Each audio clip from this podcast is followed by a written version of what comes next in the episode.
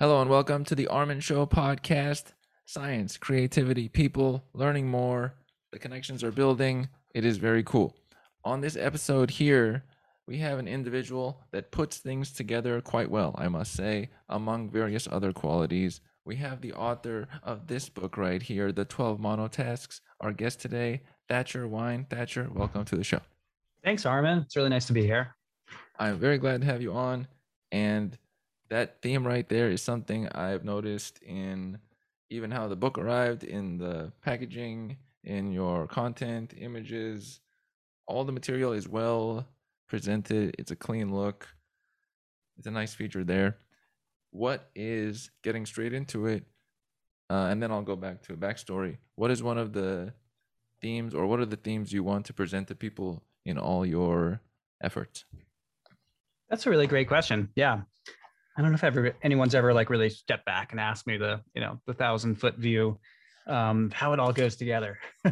From far away. Yeah. I mean, I I like to do things at a really high level, really creative, beautifully designed, and fully present, like in the real world with my full attention. And, you know, hopefully like the things I write and the things that we create at Juniper Books, which is my business, you know, get people's attention and encourage them to like pay attention themselves to the things that are important in their lives. So that's kind of what ties it all together. That's cool. I can see that and sense it. It is wonderful and colorful, including the cover of the book. Now, a variety of topics here, but one first is I'll do a quick summary actually for individuals there. I always think about the listeners here. You are a successful entrepreneur, dedicated father, and cancer survivor. Not light item there founder and CEO of Juniper Books that you mentioned there, company that specializes in curating libraries and designing special edition book sets, co-author of For the Love of Books, designing and curating a home library, and your work has been featured in New York Times, Wall Street Journal, and CBS Sunday Morning, variety of locations. Now, Juniper Books is how cool is that to create your own book emporium, if you will? How did you end up creating Juniper Books, and how is it going currently? Uh, it's going great, better than than ever. And I started 21 years ago, so it's been a little while. Um, and I, and it's I think maybe one of the reasons it's going so well is that I never intended to create a business out of it. It was a hobby. I turned it into a business over the years. I love books, love collecting books. I love design, um, love interior design in particular. And you know, I started selling rare books back in 2001 i'd come out of the tech business. I'd been i'd started an online customer service company before that done some internet consulting for other people and i was kind of burnt out on technology. And this was like way before it was cool to be burnt out on tech um, before it was a thing before the iphone even existed. And i started yeah it was a while ago it was 2001 and i started selling books as a hobby you know just going to estate sales and antique auctions and putting them on eBay. One thing led to another. I was buying out bookstores. I was, you know, somebody said I've got 25,000 dusty books in a warehouse. I was like, I'll take it. Um, and just had a lot of fun researching the books, telling the story of the books. And eventually people asked me to curate their home libraries and collections and rare book things they were working on. And then I added on the custom book jackets, which can transform your your books and what they look like, kind of turn your shelves into artwork and really help you tell the story of who you are on your bookshelves. So just kind of gone with it as as we've evolved. We've got about 22 employees these days, and we ship all around the world. And and then I also write books. Um, so it's it's super fun. I love it. It's sort of a couple dream careers tied together. This is a great thing, and very fitting for the current time when some of the most notable book sharing people on online media it's about not just the book, but actually the presentation, the look, how it's placed. It's a big mm-hmm. deal. And sometimes a book that is better displayed is shared a hundred times more than another book that would be in the back corner of some library or somewhere because it doesn't have the there's something nice about the imagery that is pleasant to individuals mm-hmm. and we're in a time of more uh, individuals wanting something to be pleasant or emotionally fulfilling in some way yeah i mean i think there's a emotional, psychological component to it, and and there's the way you reach a lot of people on that these days is the visual aspect of it. Um, you know, to be honest, and I think Right. you just have to be realistic. And I came to that conclusion a long time ago, and and at first people were like, you know, are you just selling books by their cover? Um, the old saying, and it's like, yeah, I mean, the cover is important. How you know if you you know, I have books behind me now. I, I don't know where your books are, but I'm sure there's there's somewhere nearby. Um, but it's like however many books you have, if you were reading them, you could only read one book at a time. But we keep all these other books. Why do we keep them? Like maybe we'll read them. We kind of want to show other people what we're interested in. Maybe somebody comes over and they say, Oh, I didn't know you were interested in that. I love that book or that author or that subject. Like, anyway, books serve a lot of other purposes and the way we communicate that is visually like the book is an object when you're not reading it so it should look good. And when you put a bunch of books together like they can tell a bigger story and kind of cue people what you're interested in. And with like zoom calls and all that like that's what's been going on the past couple of years. Like people put certain books behind them so that people know a little bit more about who they are and what they want to talk about and what they're interested in. And i think that's a good thing This is true. Some of the discussions I've had, I've always I always tend to focus on the bookshelf behind individuals. yeah It's something great. It's like a depth of experience represented in visual form. It says a lot, and you don't need to say it. It's right there, and it's kind of representative. yeah exactly and sometimes colorful. I always look at the colors in front of books. The I, I even look at the chapter layout and the mm-hmm. sections, and I look at a lot of details of books. So I I see the value in such category and the relevance of that. What were were there any? If you had to think of any difficult moments in Juniper Books history, are there any that come to mind where suddenly it was like, oh, this thing, or we left this out, anything like that? Um, yeah, I mean, you know, any entrepreneurial journey, there, it's not all in a straight line, right? So there are a lot of ups and downs. Um, you know, some of them relate to just like business cycles or um, you know, competitive issues. You know, a lot of like my downs kind of corresponded to some of the things that I was going through, which you mentioned in your introduction. Um, so a few years ago, um, I had cancer, non-Hodgkin's lymphoma, and went through pretty hardcore chemotherapy was still trying to like run the business and be you know brave and resilient and and try to have as much energy as possible to run the business but it was tough and then i i got divorced pretty soon after that and um was trying to be a good parent and was just you know basically distracted and that, that's what when i came up with a lot of the ideas for writing the 12 monotasks and the whole monotasking philosophy and you know, but it's when you're, we were much smaller then, um, but I still wanted to be creative. I still wanted to be successful and profitable. Um, but could I like really be fully present for every single customer and every employee conversation and meeting? No, it was, it was a real challenge. Um, and that took a toll and it took some time to put back together. We have to be present for those times, or else they get detracted from. And we're the only one who has a full sense of where we could be and where we're at currently because of something until it returns to that Yeah. time frame. we also like we tend to be pretty hard on ourselves like especially if you are you know high achiever and then you can't do it for a little while for some reason um, whether it's your health or just distractions or you know you have too many things going on. Um, so i think we have to everybody told me back then like slow down like take you know get some rest. And i was like no no i can do it i can do it. Um, but i wish i had listened better because it probably took me longer to recover. Um, but we you know so i think we just have to give ourselves time to rest and recover and nourish ourselves because this is a marathon. This is not a sprint um, that's important to keep in mind The long term view. Yep. Never loses. The short term view may may have difficulties there. That's true. Now, speaking of monotasking, focusing on one item, the book, which is super colorful. I have to point this out again. Look at all the cool colors, everybody.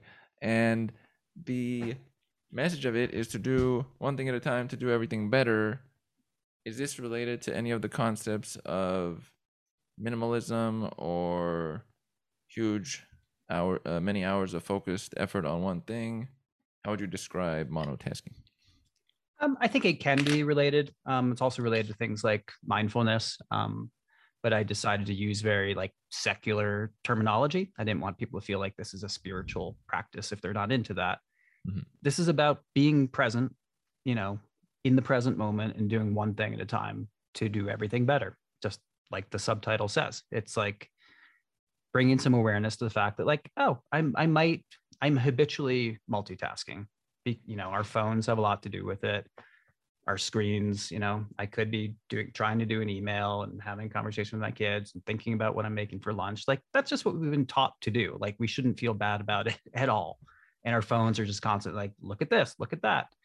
You know, and you're good at it. Like you can open these apps and respond to this notification. But the reality is like we don't we get more done if we do one thing at a time it may you're not going to look as busy because you're going to look like you're focused. You're only doing one thing. Unbelievable. right. It's like you know, how could you dare do that? Like when you could be folding laundry and cooking dinner while you know having a Zoom call. Why why should you just have a Zoom call? But you know, you'll do better work. The studies show if you focus on one thing at a time, you'll get more done in the long run, and you'll be less stressed out. There's a study that shows that it takes us on average 23 minutes to switch from one task to another, like and fully get into it, like cognitively figure out where were we, what's the context, you know, where did I leave off on what I was doing, you know. So like if it takes us 23 minutes to kind of like reset our brains and go from like a call with a customer to a presentation to a different client, like we shouldn't try to go back and forth and back and forth and back and forth all the time. We're just doing bad work and stressing ourselves out. So you should, you know, finish what you're doing, take a break for 20 minutes, go for a walk, go make a snack, go take a nap, whatever, and then do a good job on the next thing. So that's what the book is really about. This is a highly valuable one for anyone listening, such that spending a good section of time on one thing outdoes spending five times that time on 14 Mhm. different things because the level on each of these 14 different things is so low.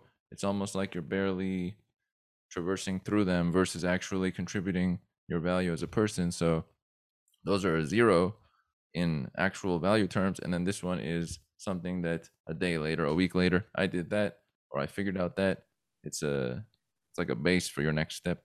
Difference Mhm. is pretty strong. That's cool. Now, in the first chapter, we talk about reading, which is something I do quite a bit. And I also like how you use the computer analogy, like it has RAM and computers are good at multitasking with their switching ability, but still they end up actually focusing on one item and then they, they do the cycles item. But and I like they mentioned RAM and such. Uh, Any any representation of random access memory and things from 1990s is golden to me. Um, in reading, I like that you brought up that the pages physically there make a difference in books. And I read a lot. Uh, if someone is focusing on a book, should, should they be reading the book in two goes?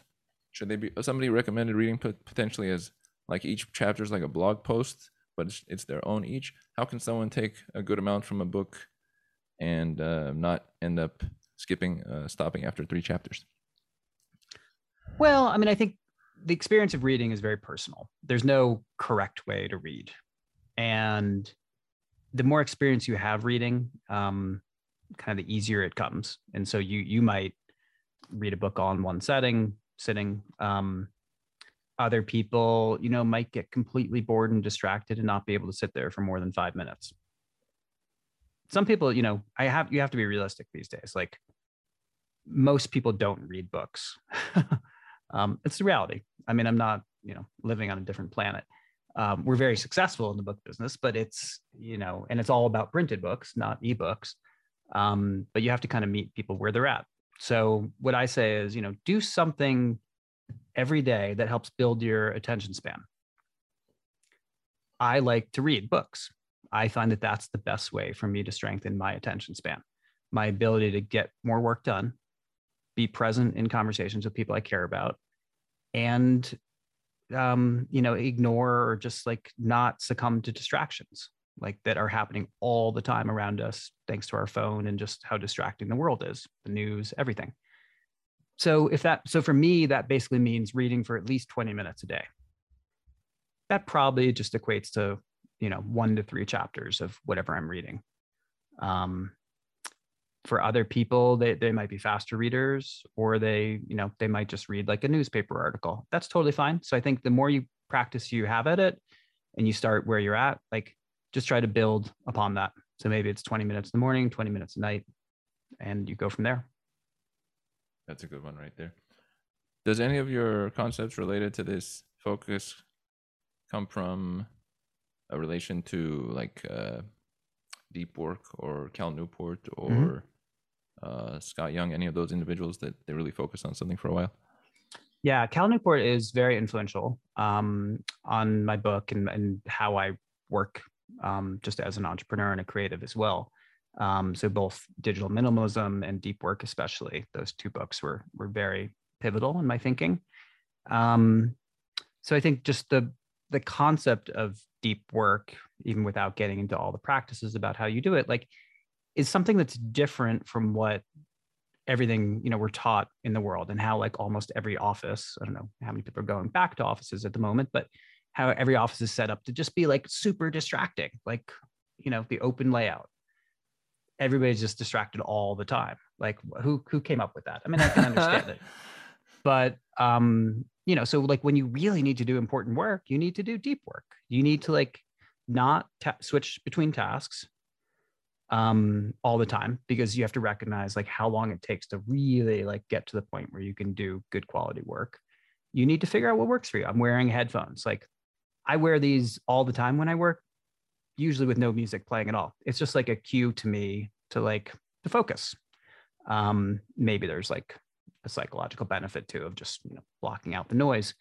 Um, so you find the things that work for you, the place that works for you, the ergonomics that work for you to do your best work. And and if you just like have that mindset shift that's like I don't have to do what everybody else is doing because they're all sitting at Starbucks and they're productive, or they're all sitting in this, you know, 40 person office and they're somehow getting something done. Like, I'm going to figure out what works for me.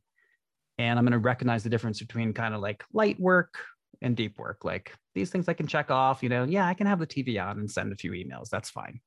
But this other stuff, like I need an hour at my desk and I'm going to get it done well. Right. You can always see things by looking at a week ago or a month ago and how did it go? And did I get some items done that I wrote down in my journal, anything like that, or did I leave those alone? Do you use any journal applications, by the way, like Notion or Evernote or Text? You know, I, I haven't used the applications. I, if you saw my desk right now, you'd see it's all post-it notes.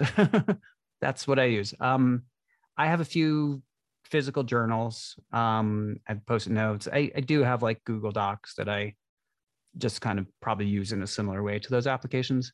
Um, but I find that you know a few different systems that cross the like analog digital divide, you know, do work for me. Hmm.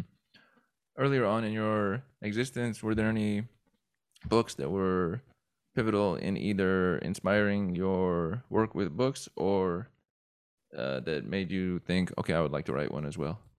When you come to mind in that category?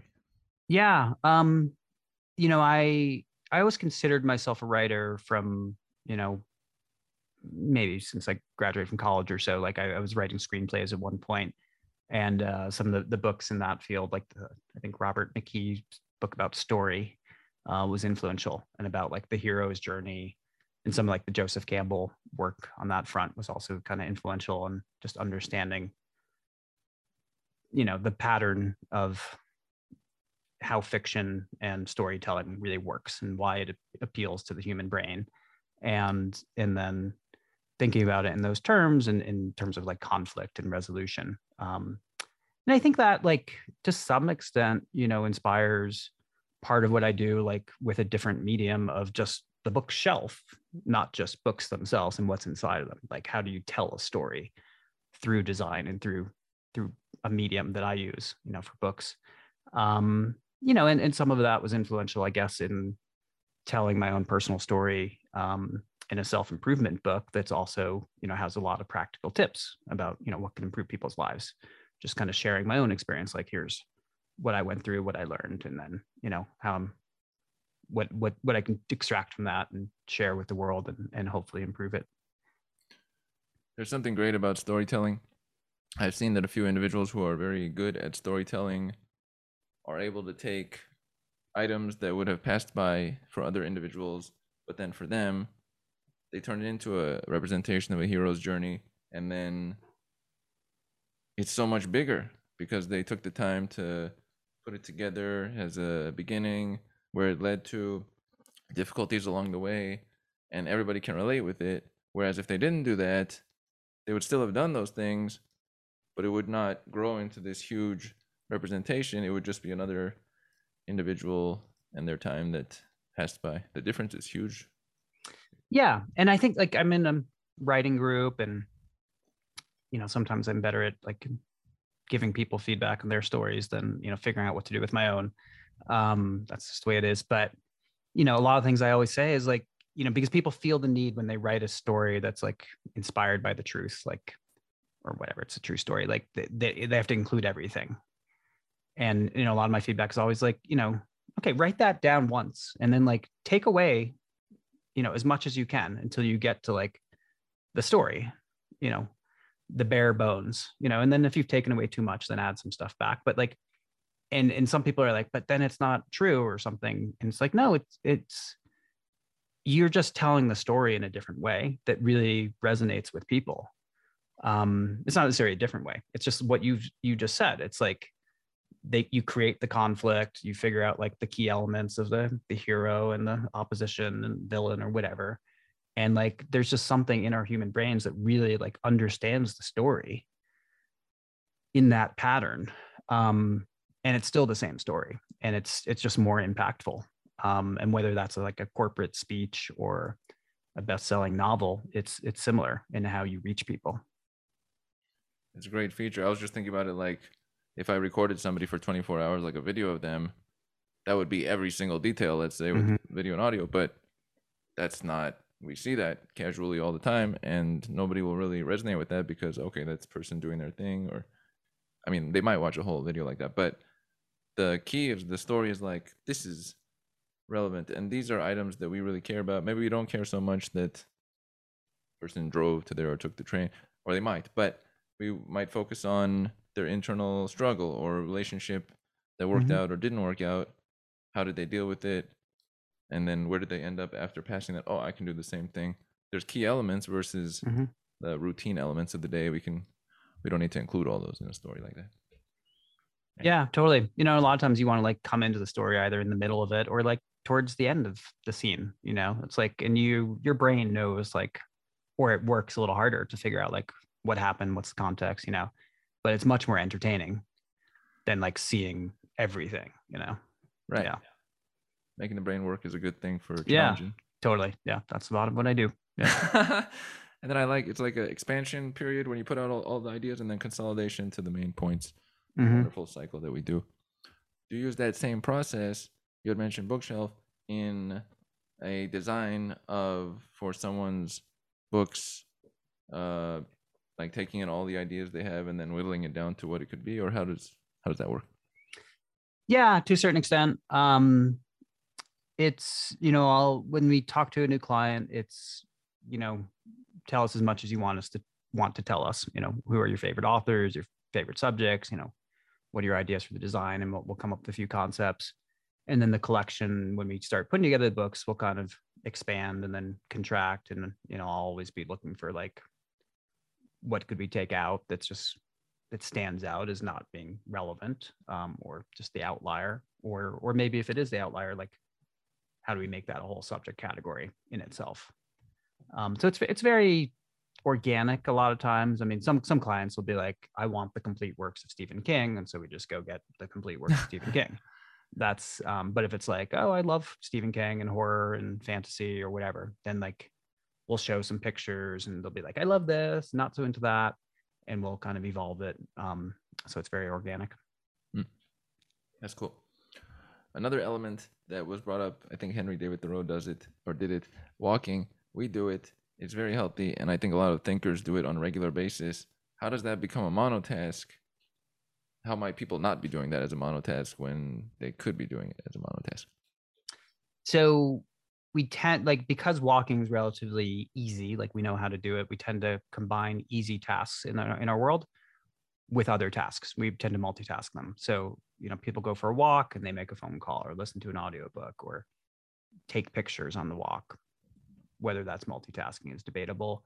Um, some people even just look down at their phone, like scroll through social media while they're walking and then trip over stuff. um, so the idea of monotasking walking is like, can you monotask your walk? Could you bring the same focus that you take to reading a book to monotasking a walk, where you just go for a walk? You pay attention to like what you're seeing without, you know, succumbing to taking pictures. You don't listen to anything except for the sounds of nature or the city you're in. You know, can you just heighten your awareness of everything and just be like hyper present and focused? You don't have to do it every single time you go for a walk. You could add back, you know, making a phone call or, or doing something else. But can you do it? Like, can you do one thing at a time? And if you can, like things like reading, things like walking, and other monotasks, I'm sure we'll talk about, all help you strengthen your ability to focus and pay attention in anything you do. So don't think of going for a walk as like playing hooky from work or you know wasted time it's like you're going to strengthen your attention span so that you when you come back to your desk you're going to get more done this theme was very valuable to me i don't think there's anything stronger than developing your attention span in this way because when you do it anytime i've done it with reading any category if i go back out into the world it's like i'm a superman out here because it just puts you in a different space. You can feel it. You're like, oh, okay, I am there. And then other people can feel it too. They automatically are like looking at you as like the ability, person who was able to put their cortex into a state for a bit. I can't believe this. How have you done such a thing? They're not saying it directly, but it feels like that. Yeah. yeah. You ever get yeah, that every, sense? Yeah, no, everybody else, you know, is like, you know, ping ponging around from, I mean, not to like, you know, stereotype everybody else, but like a lot of people are just like going from TikTok to Instagram to, you know, like your attention's being fragmented by almost everything in our world right now. Like because people are, you know, the attention economy, people are trying to sell more ads and convince you to use virtual reality in the metaverse and all that. But it's like the opposite of that is is reading a book or going for a walk and just like strengthening your attention span. And then you could put it to work like if you work for a tech company like designing a great game or something that, that's fine um, but you just have to recognize that they're two totally different things and that everything we do in the world today chops up our attention span into like smaller and smaller fragments and we have to do something to counterbalance that. That's true. It may look like a more uh, informative casual book but in fact this book is representing a war of attention that's happening behind the scenes. Yep. If we don't compete well in that, let's say, war, then our time, which is our most valuable thing, gets tossed out, and then all we can do is five years later look back and say, what was the our oh I was gonna say that our biggest memories are the things that we focused on fully, and the things we focused on twelve percent. I don't think we remember them. Mm-hmm. They just disappear into the abyss of sorts. yeah, and yeah, no, and like the future is only going to get more distracting, right? You think it's distracting right now, but tech companies and, you know, everything that's going on right now is just going to be you know, faster, more distracting, more sophisticated in its ability to just get your attention in the future. So I think we have to like you know develop what i call our monotasking muscles our ability to pay attention to resist distractions and decide for ourselves what do we want to do? What do we want you know what do we need to do? Can we you know in any given moment decide like oh i'm going to get done what i want to and need to do. My work my family you know my partner all the things that like you know matter to me or you know do i want to let myself go i you know watch a movie on netflix sit on the couch you know text your friends on snapchat whatever like you can decide to do that too as long as it's your decision so a lot of it's just about cultivating the ability to have those monotasking muscles to decide whether to monotask or multitask. I would say this to any audience member listening. The value is in the monotasking, not in the 14 things at the same time and looking a certain way because you're the only one who later on feels I should have focused on one thing. Now, one category that I get from reading, but is related in another domain, is learning. The educational world, long live figuring things out a few people I check online, they talk about better ways to learn, maybe using mnemonics or methods, or they look at the strategies or ultra learning. I once talked with Scott Young. The book is Hmm. right there. I really should have the books behind me. That's a great point. Now, what does it take to learn in a focused nature? Is it using note cards, flashcards, uh, putting aside any music? What's the best ways? Um, I, again, it's very personal. So, you know, there are a lot of methods out there, and you mentioned some of them. Um, you know, I think at just a, a very fundamental level, doing one thing at a time with your full attention is going to lead, lead to learning more than multitasking. If you sit in class listening to a lecture while, you know, being on your phone, you're not going to get as much. Like that's just the reality of it. And I think that that most of the younger generation these days, I see with my own teenage kids, like is convinced that they can multitask, that they're not losing information or their ability to learn. And it's it's a struggle um, to just like develop that awareness that like, oh, maybe I should focus. Um, and then whether you're, I, I think you also have to monotask your assessment of yourself. So you mentioned some great books. Like if you read those books and you're like, oh, this really resonates with me and I'm going to give it a try and it works, great, do it. If you read it and it's like, it seems too hard or it doesn't work for me, like move on. There's 99 other approaches you can take. And if you understand, like, and also don't accept like what you were told as a kid about you're a terrible learner. Like I was told, you know, I was the worst language student in the world when I was in French class. And then I switched to Spanish, and the Spanish teacher said I was a language genius. Which which one is it? They can't both be true. Pick one, people. Yeah. Uh, so you know, learn figuring out like how you best learn, changing your own personal story, like about I am a good student. Like I just didn't figure I didn't know how to learn when I was in a big public school with you know a busy classroom and a teacher that didn't have patience for me. You know, I learned, you know, I don't know what people might decide. Like they might learn best listening to audiobooks. Um, they might be more of a visual learner. They might be more of a kinesthetic learner. Like they need to go do it. Um, and you know, develop the muscle memory for it. So I think monotasking can be applied to both how you learn and then also, you know, to figure that out. And then also when you say, I'm going to drop into my learning monotask now and I'm going to pay full attention, you'll you'd be surprised at what you can learn. the point about avoiding places of friction is key to me.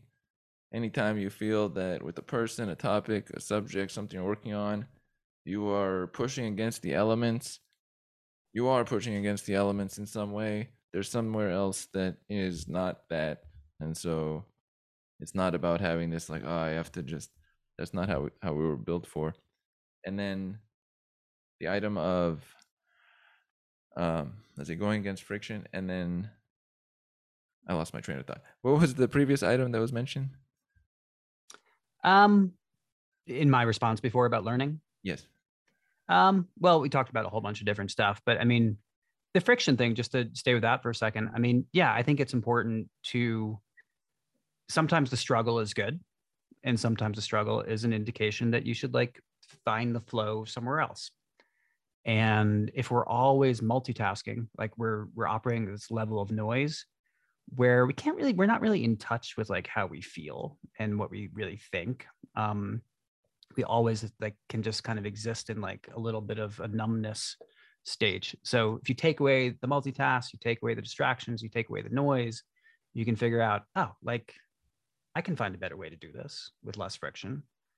Um, you know, it's just a completely different approach. I need to read that book or do that seminar or just decide to pay attention. that's true we don't want those things uh grinding against us we find our way and oh i was gonna say i, I might like to uh, be more text based i figured that out a long time ago so i like things Mhm. like uh text on let's say twitter or a pdf or a research Okay. paper and so when i figured that out suddenly i'm like okay that's my i know somebody who Yeah. likes to listen on audiobooks for example to all their Yeah. books so they only select that and we don't want to Yeah, leave alone it's great to figure out. Yeah. Mhm. Yeah, and and for me, I like I like variety. You know, I I things are best on paper for me. Um, I like kind of physically understanding like spatial awareness of like where I'm reading on the page or within the book, and kind of I remember like where I read that, you know, book or article or something, like where I was sitting geographically, what time of day it was, and things like that. Like that helps me kind of develop some context and, and create the memories. You mentioned that before too. Um, so that, that that's important to me. But there are other times when I just want to chill out, turn off the lights, and listen to an audiobook. That's more peaceful. Now, as, as far as spatial representation and seeing things, there's a section on seeing, and I attuned to this because I have always thought about the value that our vision has, and that it takes maybe 25 to 30 percent of our brain resources to keep our vision going. So sometimes in the day, I'll have like a period, I'll just close my eyes, or on the treadmill at the gym, I'll just walk with my eyes closed, Hmm. so that it's like when my t- eyes are open, it's higher value time. What can we do to focus with our visual time and um, are people just tossing out valuable vision moments of their day? So one thing we can do is just recognize how overstimulated through our eyes we are. So a few decades ago, we saw like 500 advertisements a day on average, like billboards and TV and all that. And and you could probably tell where most of them were. To these days, it's over 10,000 ads that each of us see every day. A lot of them are very subliminal. We don't even know you're seeing an ad. Um, whether it's you know on it's mostly on your devices. Um, so I think just recognizing like how much information is coming at us and that we couldn't possibly process all of that. We have to be kind of selective about what we take in um, and give our attention to. So uh, once you do that, then you can start to like slow things down and look at the things that are important and and then take the breaks that you need if you are in like a super you know hyper stimulating environment um like Times Square or something. I, I, don't recommend closing your eyes there, but but we probably should. Um, it's just way too much information, and you know I think, and then also doing things that strengthen our ability to, you know, visual muscles as well as our ability to pay attention, like reading we've talked about, or going for a walk in nature is it would be great. It's a little less distracting than the city, um, and then you can really like pick a focal point. I have an exercise in the book where you like pick a focal point close to you and then one that's one that's further away from you. Yeah. So you can like try to see things you've never seen before just by like really intensely looking at the horizon or something far away. Um, versus looking at something up close that maybe you've never looked at up close. I've done when I when I saw that, I'm like, I've done that a few times. And it's like I didn't know that building was there. Or I didn't Mhm. know this corner looked like this. It's amazing we are built to pass things by very often versus Yeah. the things we focus on with our cones and rods. I once I talked about it with a visual person about our cones Yeah. and the focus, Yeah, and then yeah. the rods are just kind of Yeah. lightly like- black and white. Yeah. My 13 year old daughter is, is hilarious. Sometimes she's like, you know, we'll drive somewhere that we, we've done the drive like a million times. She's like, did they just put that building in? I'm like, they like you don't just put a building in. Like somebody worked on that for like three years. It's been there on every drive. You're just looking at your phone normally. So um yeah, it's funny. You can see a lot of different things when you really look up. We need an edited video of somehow pre that building, and then boom, somebody plopped it in next day. Yeah. installed. Extreme home makeover commercial apartment building edition. Yeah. That's kind of cool. Actually, on that one, that's kind of interesting. Um, home makeover. Uh, where this is uh, returns to uh, Juniper Books, but and your curating. Where are some locations or places that that may have taken you? Did you go like on the spot to some locations? Has that taken you to any locations? Um, yeah, there are a lot. Um, I mean, we we ship to about 65 countries every year. Um, it's amazing. You know, it's a niche what we do in the book world, and and people find us, which I'm super grateful for. And we do really cool personal, you know, projects for them. Um, some of them are for like hotels and businesses. Um, I just one of my favorite projects is in New York City, and I just found out it's closing. It's the Nomad uh, New York City Hotel. Oh, I've been Um, to the Nomad here in downtown LA. Okay, cool. I didn't do that one, but that I think that has a library that was inspired by what I did in New York. Um, I could be wrong. Um, but yeah, the New York, all those hotels, like and a lot of hotels these days have libraries, which is great. Um, I mean, we've done probably over a thousand hotel libraries at this point and really helped to kind of bring back the popularity of books in the lobby and books in rooms and books, you know, used for both decoration, but also to inspire people to maybe slow down and read them, ideally. So those are our most public projects. A lot of them are, are private for, you know, celebrities' homes and, you know, people's apartments and things around the world. That is a lot. Over a thousand. That's a Yeah. It's 21 years, you know, so we we've um you know done we've been very productive. Yep. It's super cool to be prolific in a category. And when you mentioned niche, I thought to myself, there is no better thing than being niche at the current moment because it's as a person, you're one person, and when you see things, you're like, oh, that speaks to me. That's all we want. We don't want some broad natured thing that's meant for a. We want something where it's like, oh, it's us, and it's cool, and it might be we're the ones who figured it out, or something like that. There's a nice feature to niche.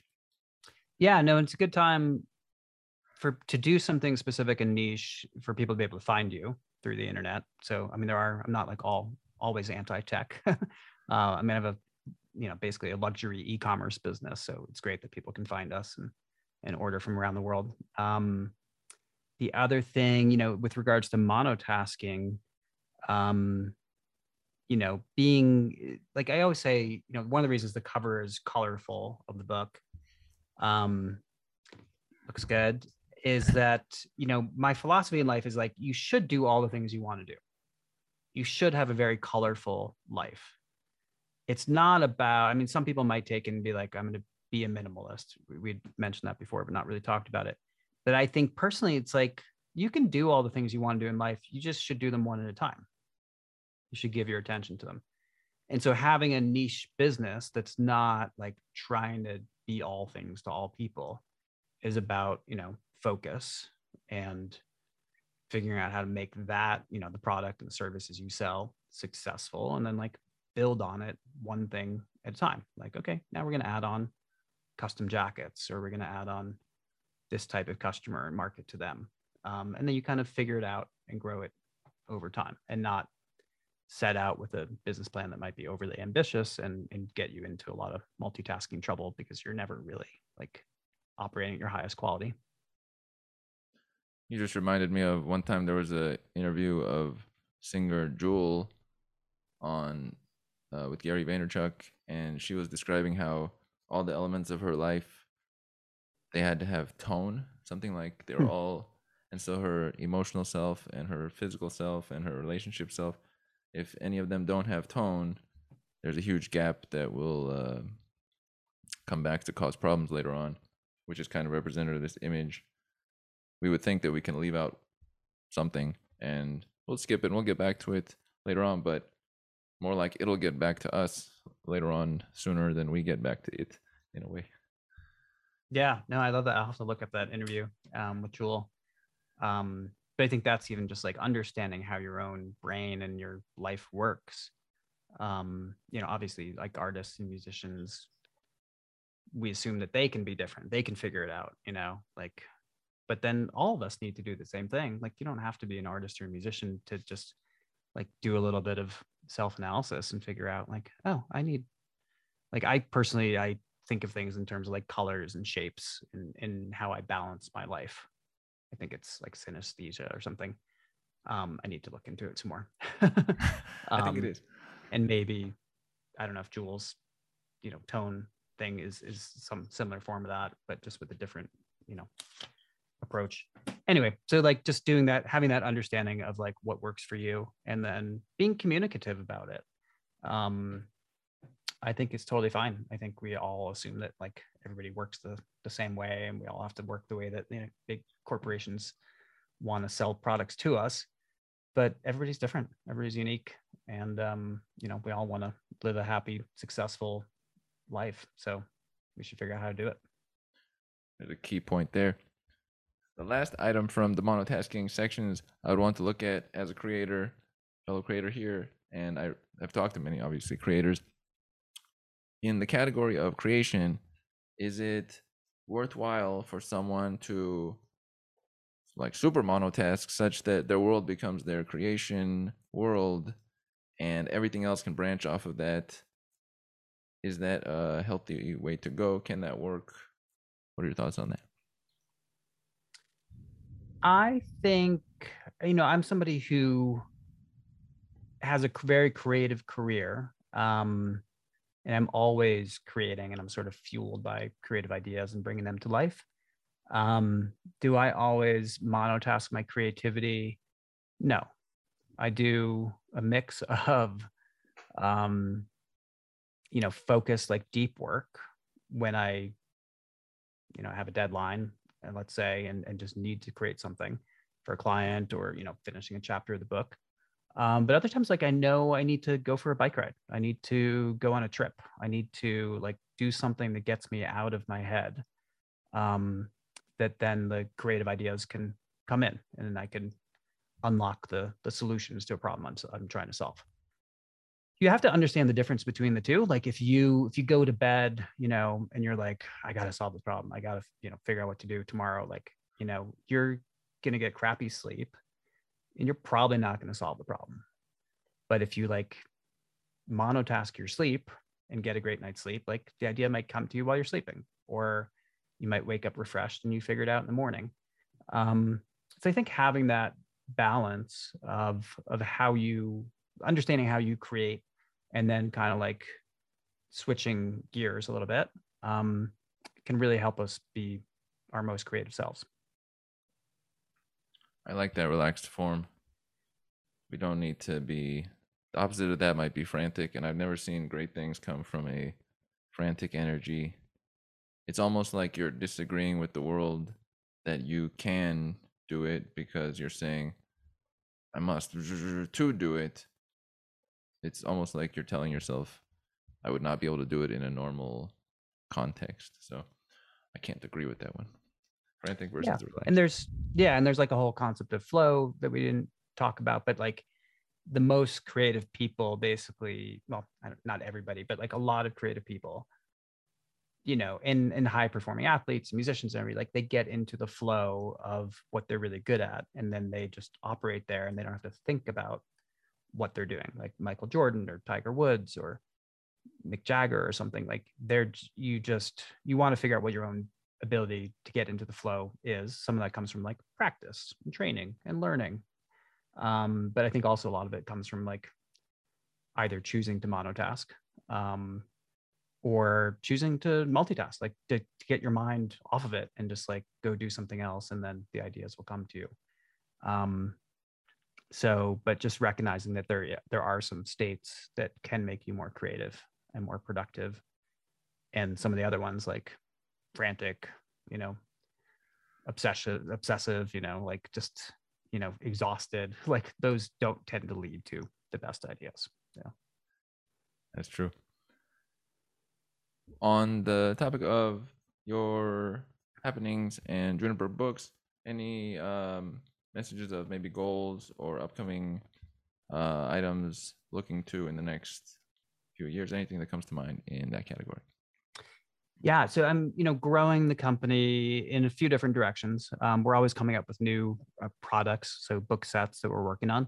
Um, so you know people can come to juniperbooks.com and, and check those out. Um, there's we try to have something for for almost everybody that loves books or gifts for people that you know are interested in anything like a lot of what we do is not just for people that love classic literature it's like you know cookbooks are beautiful and art books and travel books so books about skiing or mountaineering like we have something kind of for everybody um so yeah so we're growing a lot in that that direction um and you know i think there'll be some more exciting things coming out in the future and, and i'm hoping that we'll have some more projects that people can actually visit in person and kind of see what we do and how we celebrate the printed word and the, the beauty of the printed book throughout history.